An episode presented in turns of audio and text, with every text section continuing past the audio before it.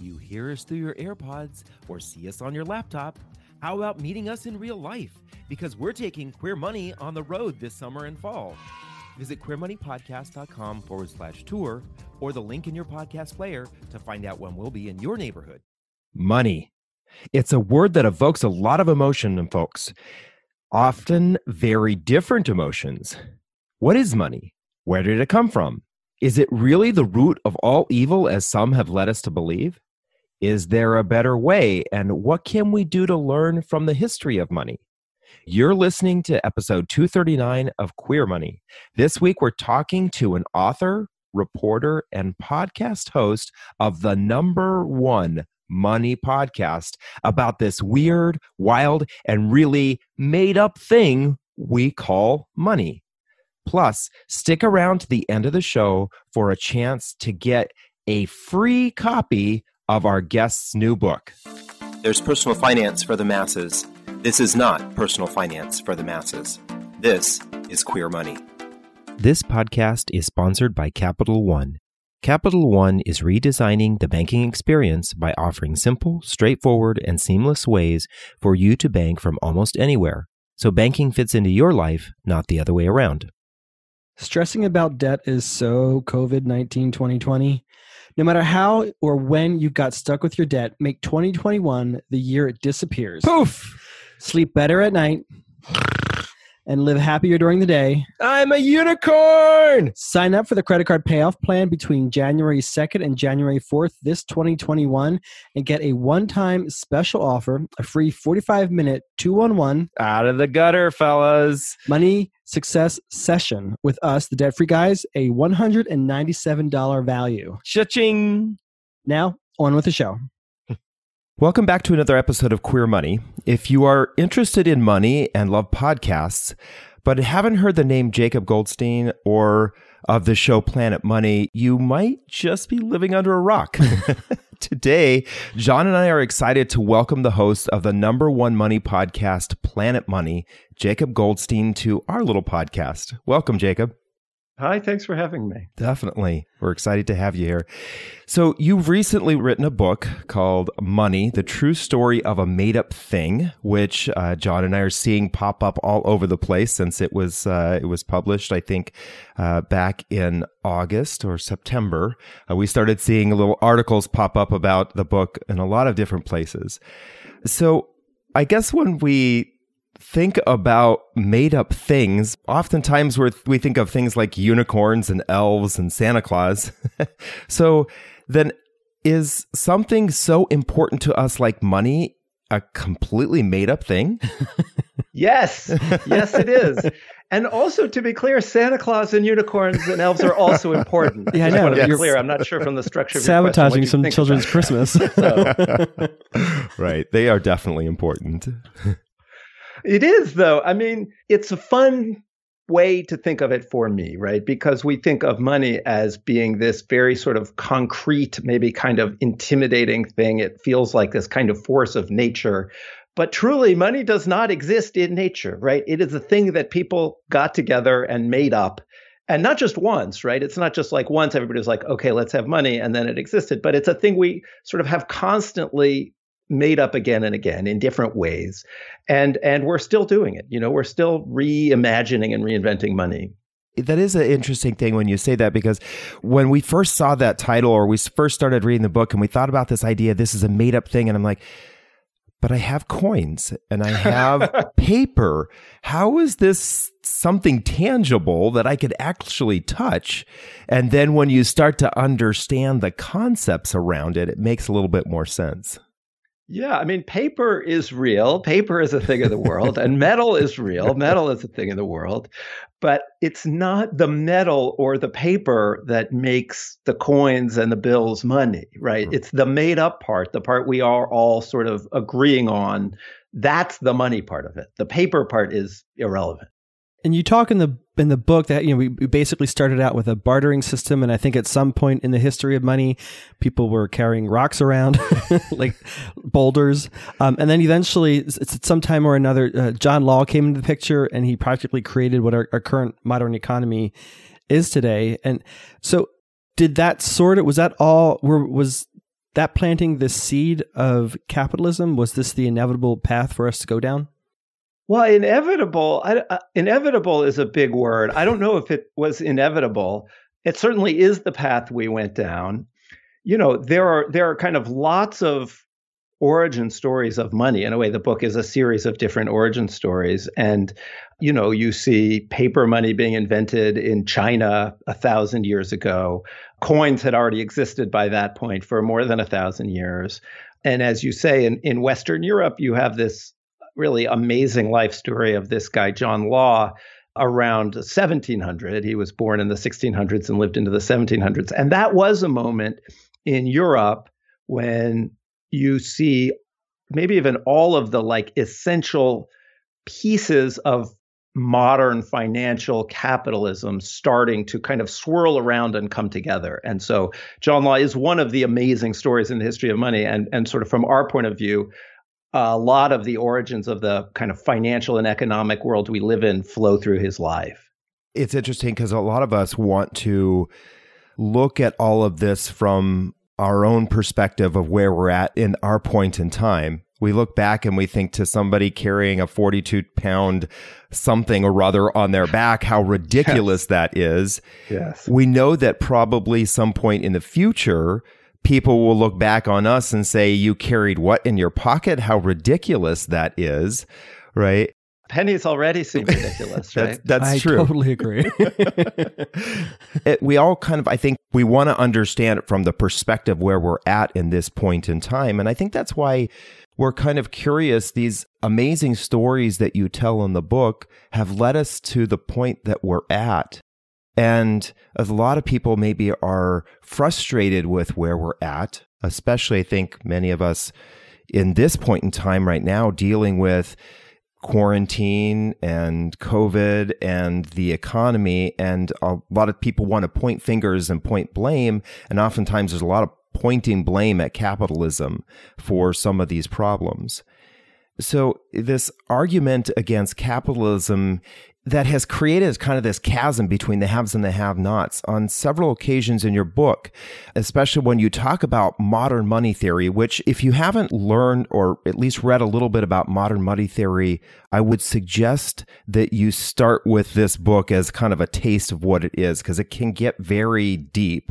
But you allude to all this in your book. Why is it not that money is a zero sum game? Why is it that there isn't the haves and the have nots? Why is it that there's just this kind of endless supply or what many people would consider this endless supply of money? So, okay, so there's a lot in that question. So, so to be clear in the world, there are haves and have nots, right? To state Absolutely. the obvious, there are some people who have a lot and there are some people who have nothing or almost nothing. So, there is vast inequality in the world, and it would be nice to figure out a way we could have less inequality. That said, I think a lot of people have kind of intuitive feeling that the world is a zero sum game, which means, you know, if one person is getting more, if one person is becoming better off, that must mean that that more that person's getting is coming out of somebody else's pocket. The idea that the only way to get richer is for someone else to get poorer.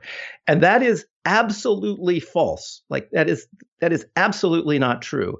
And like the big important idea in economics as far as I'm concerned is the idea well, it goes under a really boring name. It's productivity gains, right? And productivity gains in economics doesn't mean like having a to do list or like personal productivity things, although that's sort of adjacent. It means it's this idea that over time, especially over the last couple hundred years, we've figured out ways, new technologies, new just practices that a certain amount of work, whatever, an hour of work, a day of work, an hour of work, a day of work, just produces more stuff, right? If you think of how much a farmer can grow now versus a farmer 200 years ago. It's incredibly more, right? So one day of farming produces hundreds or thousands of times more food than it did 100 years ago, 200 years ago. And that's true, you know, all across everything we can think of. People with machines, with technology, are much better at making stuff. And so, what that means is there is more to go around now than there used to be. There is more for everybody. Now, one particular problem, or at least one particular fact of life in the US over the past 30, 40 years is most of those productivity gains, those gains that could be going to everybody, have largely gone to people who are very rich, people at the top of the income distribution. And so I think that's part of the reason that people think now, oh, any gains are just ripping people off. It doesn't have to be that way, right? We can have productivity gains that everybody shares in. And over the long run, you know, over the many generations, hundreds of years run, most people in most of the world have gotten better off generation after generation. And that could continue. Yeah. So I'm curious if you think that that kind of the idea of tangibility of money, or at least in the past, the tangibility of money has kind of helped with this idea of money being a zero sum game.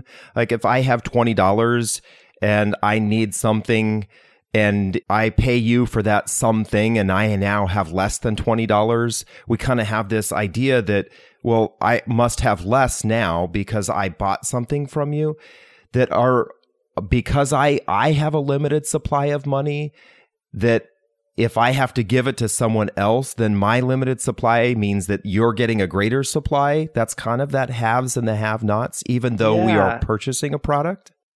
I do think that. I mean, I think you know what you're talking about reminds me a lot of of the gold standard basically right of right. this idea where money ultimately is is gold or a claim on gold right and gold is in fact finite. There's a certain amount of gold in the world. I mean, you can dig up more, but there's a cost to dig up more. And so if I have more gold, then uh, somebody else has less, right? And I still think that people have a kind of gold standard mentality about money, uh, that it is fundamentally finite and and zero sum. Right. But but it isn't.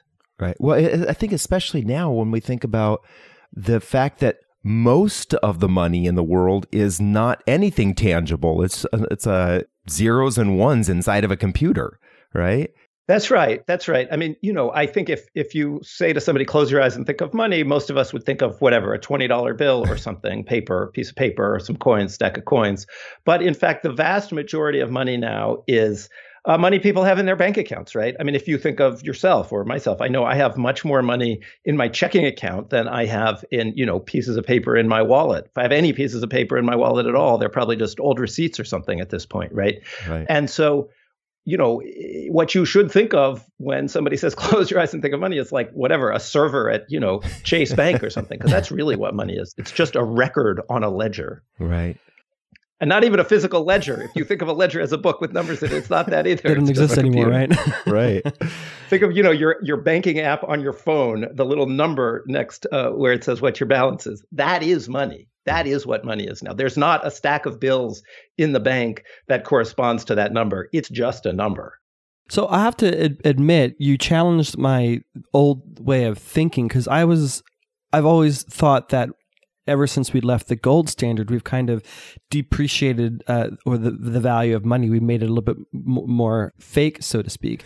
And then you know when we went through the 2008 2009 financial crisis, we started to print money you know ad nauseum, and then we've now got such low interest rates.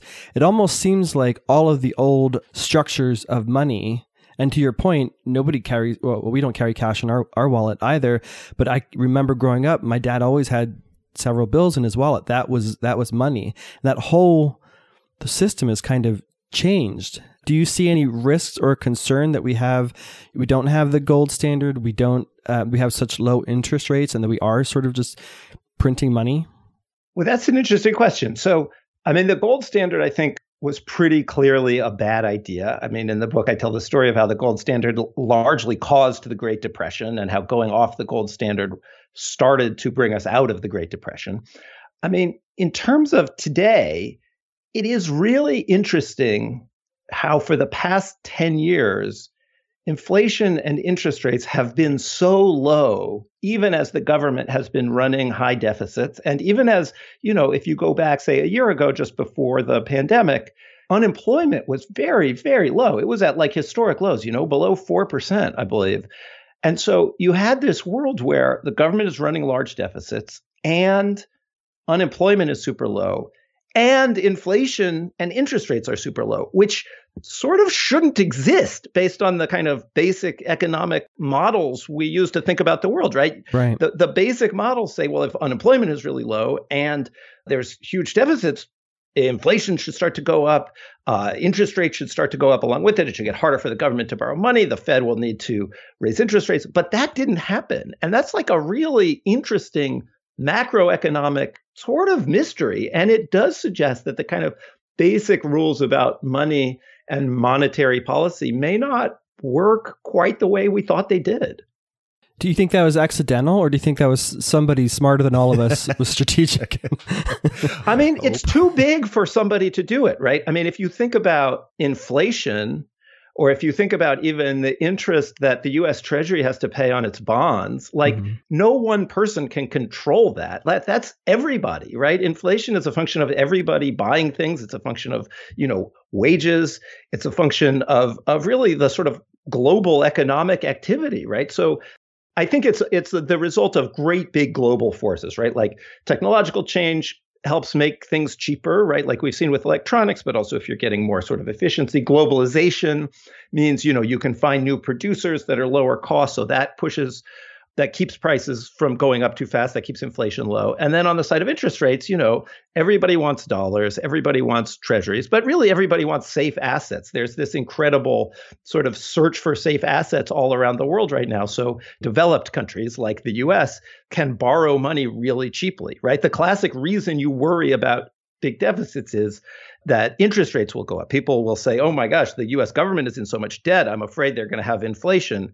And so I'm going to demand higher interest rates to lend money to the US. But that's not happening. People are desperate to lend money to the US. You know, the US can borrow money for what? 1% interest for 10 years. Like, that's a great deal. That's a that's a that's good borrowing, you know?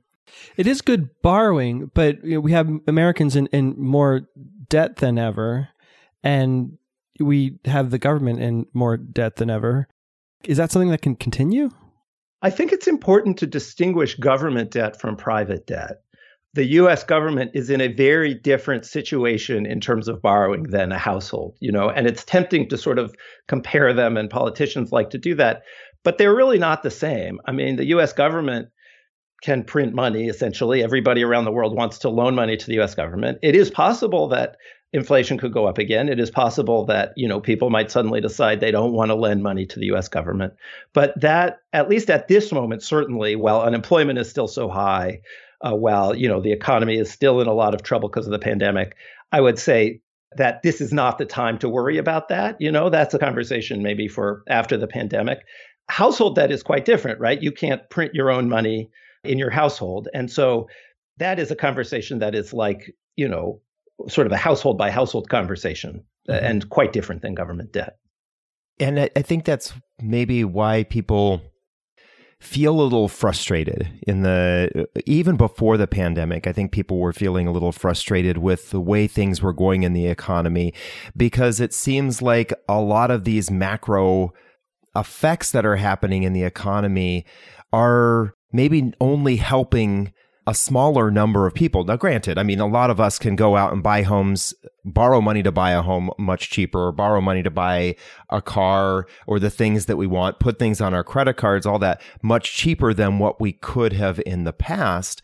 But I'm still thinking about this whole idea of the haves and the have nots, which many people then turn and again point the finger at capitalism, which is a very common thing in the LGBTQ community for folks to look unfavorably on capitalism. I don't want to say everyone, but one of the things that we have noticed is that there's this kind of desire or attempt for folks who are anti capitalism, or at least on the edge of anti capitalism, to kind of want to live in this free economy. They don't want to have these exorbitant prices and they want whether it's giving away their services for free or offering them at really really low rates there's this whole idea of let's get away from capitalism is there a way for us to be living in a capitalism system and trying to also oppose it i mean Sure, I get. I mean, people should do what they want, right? Like if people aren't hurting other people, eh, they, eh, they, eh, it's fine. It's eh, people should do what they want. Like I personally, I'm not fundamentally opposed to capitalism. I think you could have capitalism with more redistribution than we have now. You could have capitalism with a better safety net than we have now. That's, you know, when people talk about, say, Scandinavia, like those com- countries are very capitalist. You just get healthcare, right? you just get childcare. Sure. But like they have firms and they make profits and people get rich. To me, that seems like a, a reasonable model. But I feel like people should essentially do what they want as long as they're not hurting others. You know what I mean? If people don't like capitalism, that's that's fair. People are allowed to not like capitalism. Absolutely. And I think what the challenge seems to be is that the goal is to live in a free economy. So I'm going to lower my rates. I'm going to offer my rates at free at zero dollars, and I expect others to do the same. But then there's this, um, and while I'm I'm doing what I want to do, and I'm living in this this self created, somewhat free economy, then I'm going to struggle because I don't have enough money to be able to pay for everything else that I need. And So right. There's, there's if you give away your services and not everybody else gives away their services, I feel like there's going to be a math problem, right? Yes. Right, and that seems like that would reveal itself fairly quickly. I don't. I, this is something I'm not familiar with. I feel like you guys are much more familiar with it. So, I mean, maybe you can tell me, like, is this a a thing you have observed or something you've been that troubles you? I feel like this is a thing particular to your experience that I'm frankly not familiar with. Well, it, it is a concern that John and I see or or have, especially folks in our community who I don't want to necessarily they, they are on that edge of anti-capitalism and they uh-huh. are hoping for this economy that that basically breaks away from the boogeyman of capitalism and we oftentimes see those are the individuals who lower the cost of their services or, or goods so low that then they get into a point where they themselves are not able to sustain themselves or sustain their businesses, uh-huh. which then in turn makes them point the finger more at capitalism to say uh-huh. the capitalism is doing this to me because everybody else is making so much more money than me. And that's why we kind of wonder is there are we truly living in a capitalistic society or is it some other mutation of it today. yeah, I mean, people talk about a mixed economy, right? We're basically living in a capitalist society, but the government does a tremendous amount, right? I mean, kids go to school for free. If you're over, uh, you know, if, if you're elderly, you get healthcare for free, et cetera. I mean, I'll say here's one thing from the book that's a little bit tangential to what you're talking about, but but when you're talking about people who want to live in a kind of exchange or non-capitalistic society, it does remind me of of a sort of story at the beginning of the book, which is, you know, people used to think that that money evolved from barter because it sort of feels that way, right? Like mm-hmm.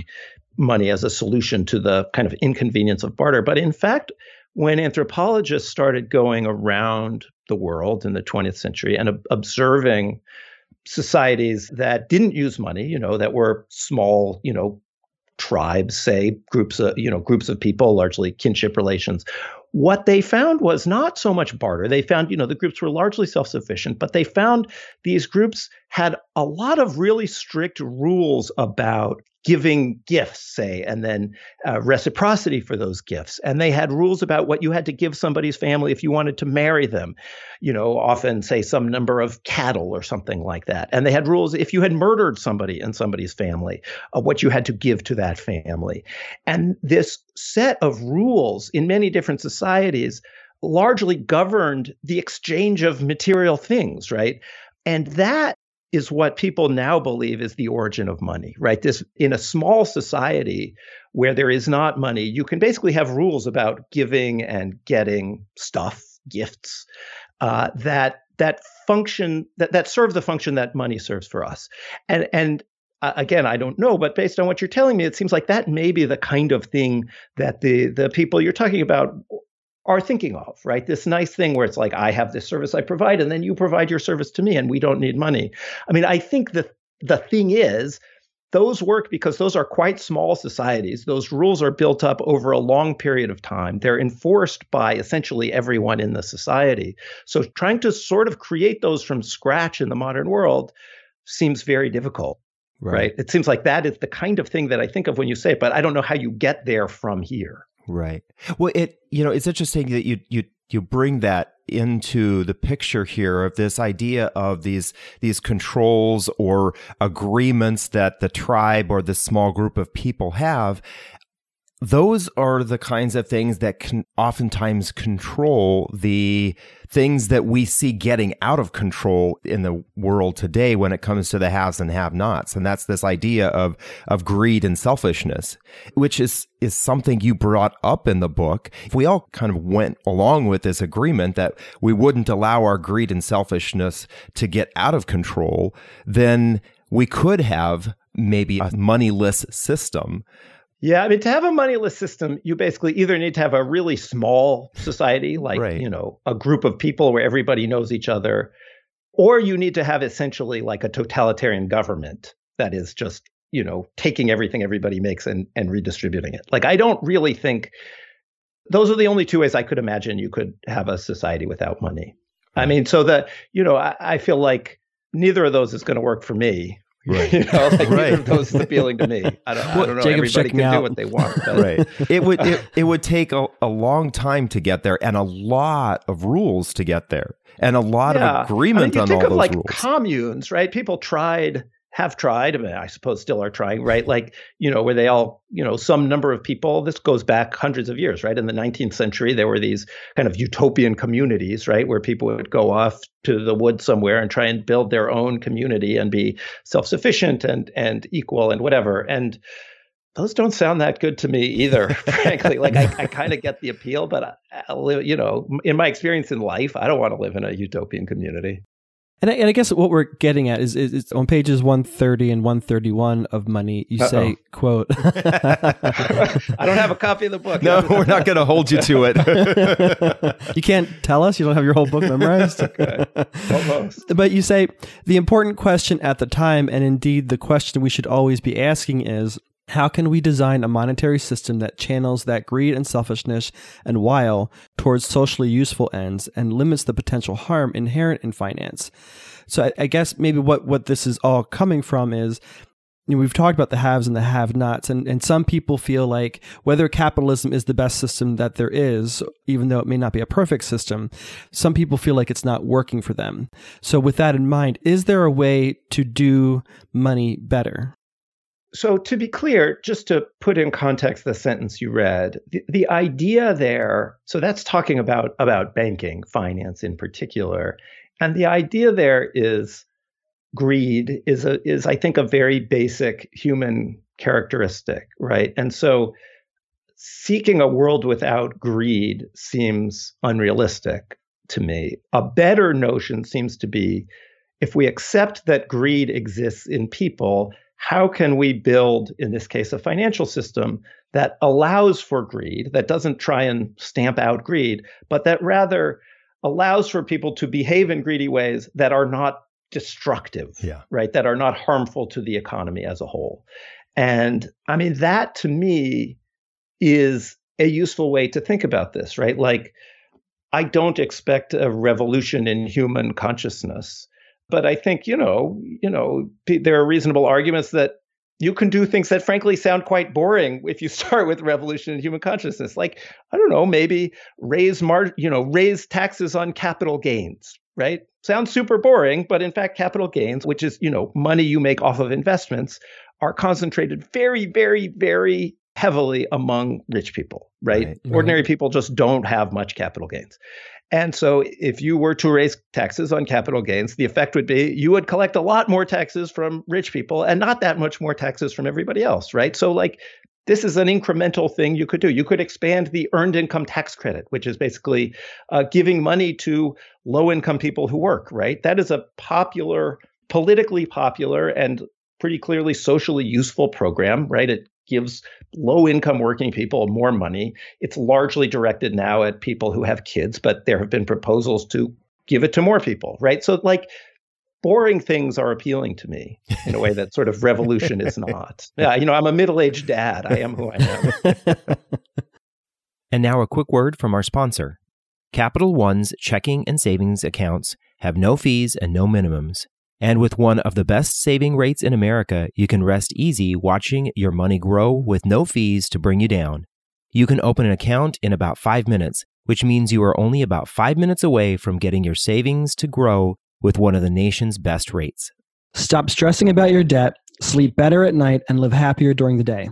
Sign up for the credit card payoff plan between January 2nd and January 4th, 2021, and get a one time special offer a 45 minute 211 money success session with us, the debt free guys, a $197 value for free. I agree with you that there are a lot of boring things out there that could be fixes, but I think there's also a lot of people out there who thrive with about this idea of advancement and how quickly we can move forward and uh, that our technology is going to fix everything. But we have examples of how that didn't necessarily fix things in the past and maybe that's why so many so many people are struggling in this movement forward. In your book, you talk about the Luddites. For folks, if, if, you're not familiar with the, the story of the Luddites, they're basically individuals who, during the Industrial Revolution, didn't want to see advancements in the production of cotton and the production of textiles and fabrics because it meant that they were going to lose their jobs. And I, I think we're kind of stuck in a place similar to that today where we see a lot of folks in this new technological advancement in into automation and people are losing their jobs do we have to create more systems then to take care of these kinds of folks? I mean what do we do with the individuals today who are in that kind of are we going to have to always rely on government raising more taxes and providing services or subsidies to individuals during these kinds of changes? So yeah, that's a good question. Right. So the Luddites, you know, there is this meaning of Luddite today, which is like, oh, somebody who just sort of reflexively does not like technology, right? But the Luddites, as you point out, they were skilled workers, skilled artisans who who uh, made cloth in England in the early 1800s and the the beginning of the industrial revolution the beginning of this era of you know constant technological change and economic growth really was all about cloth in England cloth making in England. So they were the sort of first kind of victims in some ways of the industrial revolution and they went and you know invented this fictitious general Ludd who wrote these threatening letters and they took sledgehammers and like broke into factories and actually smashed the machines uh, that were taking their jobs. So it was very dramatic. And as you point out, I mean, they were not wrong, right? They were they were they were in fact losing their jobs to machines because the machines could do what they did. And and for a long time, wages didn't go up for workers in England. Eventually, they did, and England became rich, and the, and even the working people of England became much better off uh, because of the Industrial Revolution. But it took, you know, generations. And so, as you point out, here we are again in a technological revolution uh, that has harming some people. I mean, I will say, well, a few things. One is, again, if you go back to the moment just before the pandemic, wages were finally going up, right? Unemployment was very, very, very low, and wages were going up for low-income workers. Not, not. It wasn't just rich people getting rich poor people were becoming less poor. Wages really were going up. And I think another boring solution that I like is full employment, right? Like the fact that we got basically to full employment a year ago, even in the midst of all of this technological change, suggests that there is still stuff that people will pay other people to do and suggests that we're not yet at least at a point where the robots have taken everybody's job. So you know having say the federal reserve willing to keep interest rates really low until unemployment gets way back down and wages start going up that is another boring thing that is a big deal right? And i and i believe that can be helpful to working people you know to people who are not rich who who live off their wages I struggle with this uh, this right now because I see folks who are railing against capitalism and I f- see folks who are railing against uh, technology and I see things changing. Fortunately, I being in the position I'm, I'm in, I'm not one of those individuals who has struggled. I think a lot of us, uh, because of market forces have are, are seeing a larger number of individuals, especially during the pandemic, but prior to that, a large number of individuals who appear to be struggling, and we see a larger number of individuals who seem to, because of technology, because of the ability to to in some ways not have to pay for humans to process the way we used to, that there is this Yeah. growing divide and more it seems like most people want to blame that on money. If we would just get rid of money then we wouldn't have this problem, but it you know, it's this is a it seems to be a history repeating itself cycle that happens over and over again. I mean, if we got rid of money now, we would live in a totalitarian state, right? Right. If we got rid of money now, we'd live in a state where the government took everything you made and decided what you got. Like, I, can't imagine what else would happen.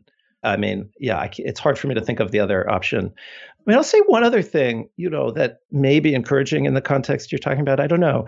In was it March or April, the government, sort of surprisingly, given the way the federal government has worked, very quickly passed this very large bill to help the economy, help people during the pandemic. And it, you know, there were the $1,200 checks. But on top of that, more important than that, there was a very large extra unemployment payments, right? So in a typical state, states administer unemployment insurance. If you lose your job, you get something like $400 a week of unemployment insurance. The federal government added on top of that an extra $600 a week like a lot of money, right? So Mhm. so the typical person on unemployment in the spring and into the summer was getting something like thousand dollars a week, which you know that's like fifty thousand dollars a year. That's okay, right? Like for unemployment insurance, that's like a good safety net.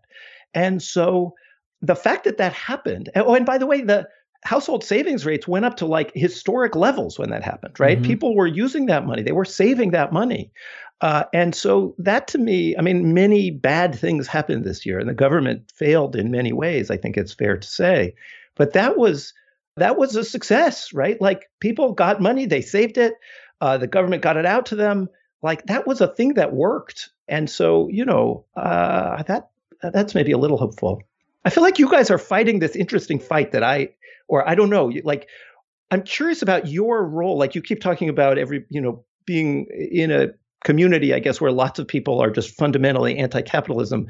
So do you feel like where do you guys fit in that? I'm curious. So I, I, I don't think we see a lot of people who are anti-capitalist. I think we see some folks who are struggling, and I think we have Uh-huh, we ha- I think we have some folks who are maybe lean more a little bit more liberal than your typical liberal.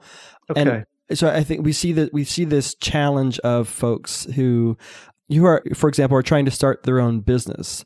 And I'm thinking of one individual in particularly. They start trying to start their own cupcake business, and she's so adamant about donating 20% of her profits to an LGBT cause that she's not able to get her business off the ground. So she's looking for donations to fund her business so that she can then donate money to uh, to these nonprofits. And so I think we, we kind of ex- David and I It's like, personally well, why don't the people who are giving her money just give the money to the nonprofits and cut out the cupcakes? right? Exactly, and then I'd be skinnier, right?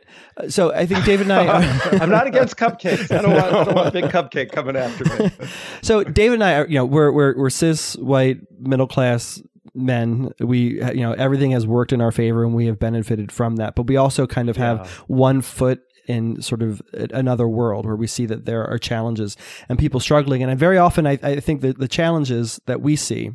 It's coming at uh, from our perspective, is that for all intents and purposes, we think capitalism works. I don't. I don't think that it's a perfect system, but I, from from what I understand, and I'm not the smartest person in the world. From what I understand, it's the best system that we've been able to come up with so far. Could it be improved? Yes. Are there people that take advantage of it? Yes. Um, are there people that are being left behind? Yes. And so, with that in, in in mind, we're just trying to figure out is there is there a way that maybe it's messaging to our community? Uh, maybe we need to maybe it's more education explanation of how money works and, and how it can benefit more people, or at least Yeah. capitalism. Or maybe it is that the system is completely broken and we need to throw the baby out with the bathwater and uh, and start something altogether new. And, and that's And kind I of where we're coming from. like It would be easier to make the case in like 1968 that you guys are trying to make. It sounds like you know that that was a time when for the you know 20 years before that, income inequality had been falling. Right, like the decades after the uh, Second World War were a time when the middle class was getting richer, and the rich were, uh, if not getting poorer, like getting richer slower than everybody else, right? So it was sort of the opposite of now. I do think it's harder to make the case for, you know, economic growth being good for everybody after 30 or 40 years when economic growth has mostly been good for really rich people. And Mhm. like I'm a reporter, I like telling stories. I'm not I don't want to make an argument or be an apologist for capitalism or anything like that. But I do think people who do want to do those things would be suited, you know, it would benefit them to figure out a way for people with less money to start benefiting more, right? Like if you really believe in capitalism and economic growth, then it would behoove you to figure out how people at the bottom of the income distribution could benefit more from capitalism and economic growth than they have been. Right. So it's understandable why lots of people are angry and think the system isn't working because it's clearly not working for lots of people. Absolutely. Right. And I think to my to my my point is is that even if it's not a perfect system and it's not benefiting everybody, it's probably easier to get on board and help influence it than it is to try to change it.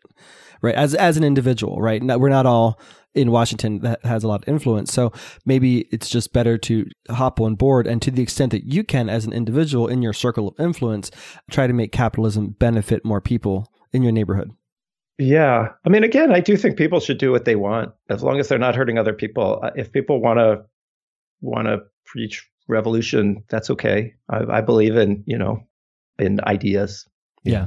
Well, and you know, one of the things we brought out at the beginning was this idea of we we all are looking at this from our own viewpoint, right? Where we stand in the socioeconomic structure is going to kind of have an influence on how we see and perceive capitalism or how we see and perceive what is going on with the monetary systems.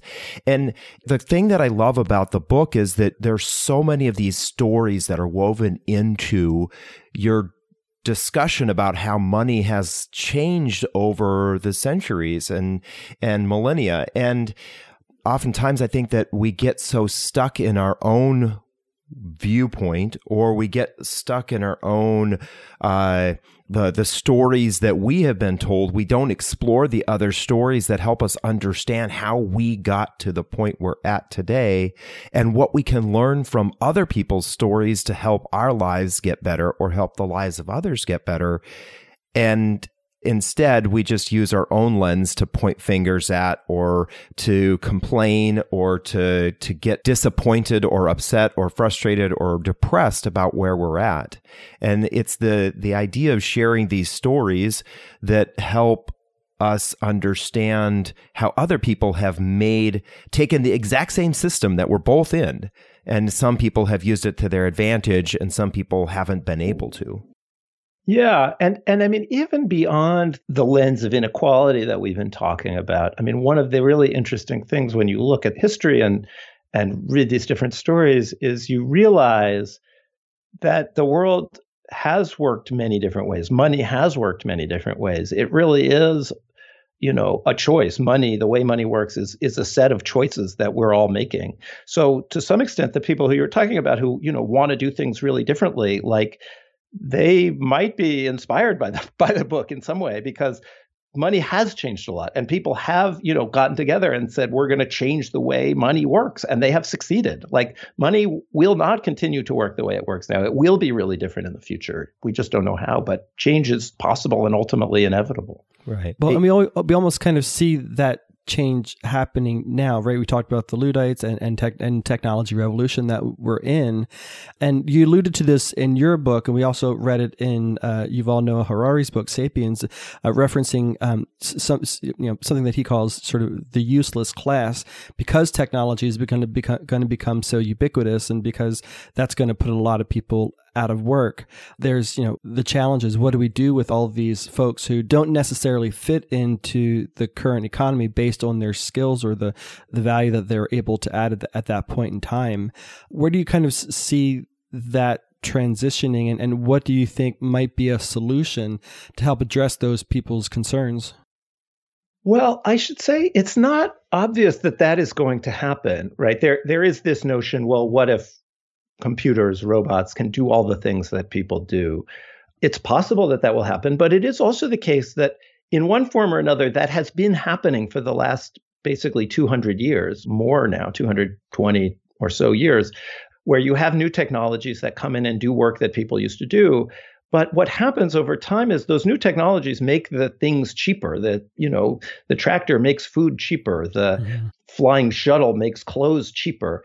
And so people, everybody has more money to buy new stuff, right? To buy more books, to whatever, listen to podcasts, to subscribe to Netflix, to get a personal trainer. And so you get new jobs that didn't exist before, right? So at least what we have seen for hundreds of years of technological changes, machines do new jobs that people couldn't do. And then new jobs are created. So I am not convinced that there will be a large useless class. Again, just a year ago, with all the technology we have, unemployment was below 4% and wages were going up even you know for ordinary working people. So I'm not sold on the idea that robots are going to take our jobs.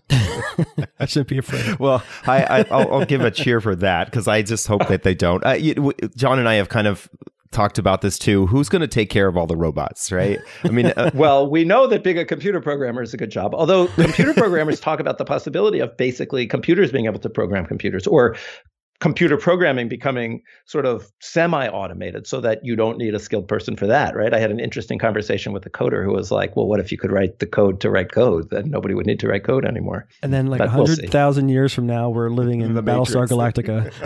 Right or WALL-E. Remember in WALL-E yes. where the guys just sitting in the chairs in, in yeah. space and not doing anything? We talk about WALL-E a lot. Right. so so it sounds so it sounds sounds like you're you're you're more aligned with thinking that technology will sort of birth new jobs and careers for people in a way that we're not necessarily able to to envision right now.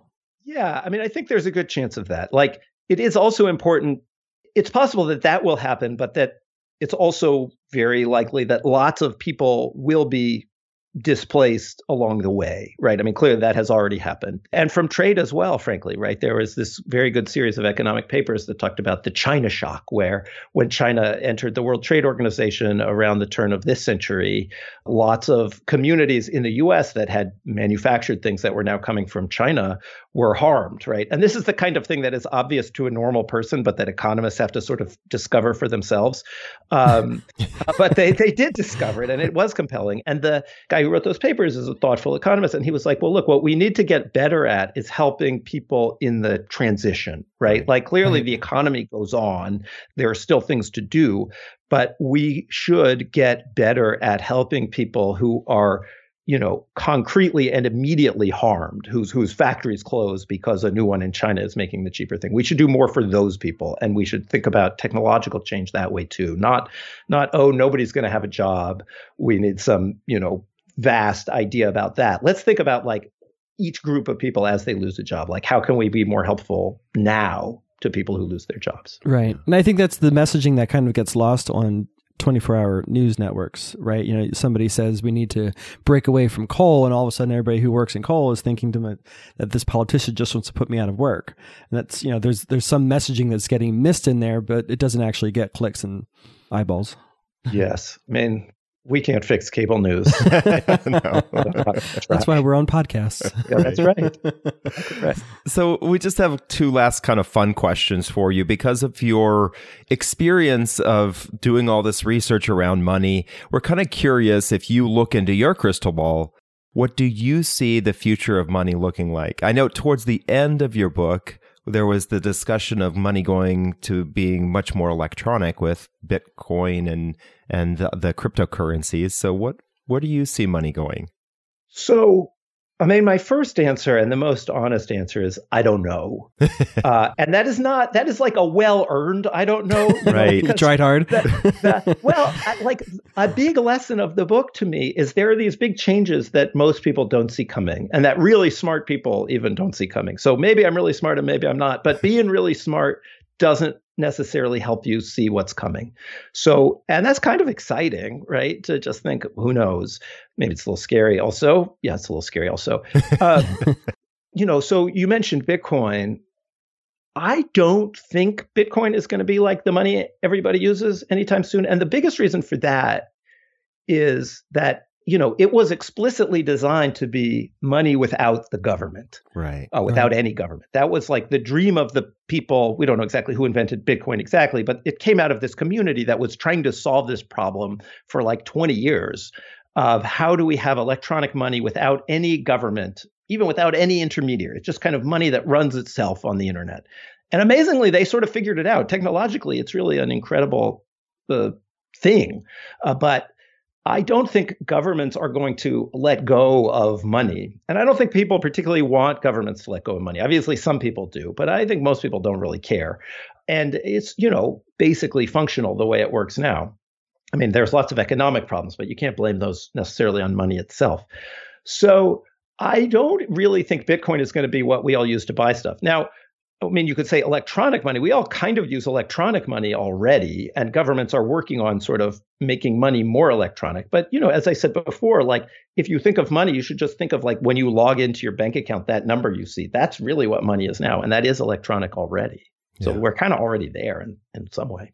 Yeah, I think, you know, as you're explaining that to me, I think when I watch the folks on CNBC talk about Bitcoin, it reminds me a lot of when I listen to some of my friends talk about fantasy football. hey, it's yes. like this thing that doesn't really exist, but we're obsessed with it, and it's a nice hobby, and it could and, possibly and go away. Cases, there's a lot of money on the line. So. exactly. Exactly. Yeah, I think I was just looking at the financial news feed this morning before we were starting this podcast, and I see that Bitcoin is approaching back to those highs that it was at before. So what goes yes, down? Well, it's, it's teens. It's something, you know, fifteen thousand dollars or eighteen thousand dollars for one Bitcoin, which is incredible. It I is.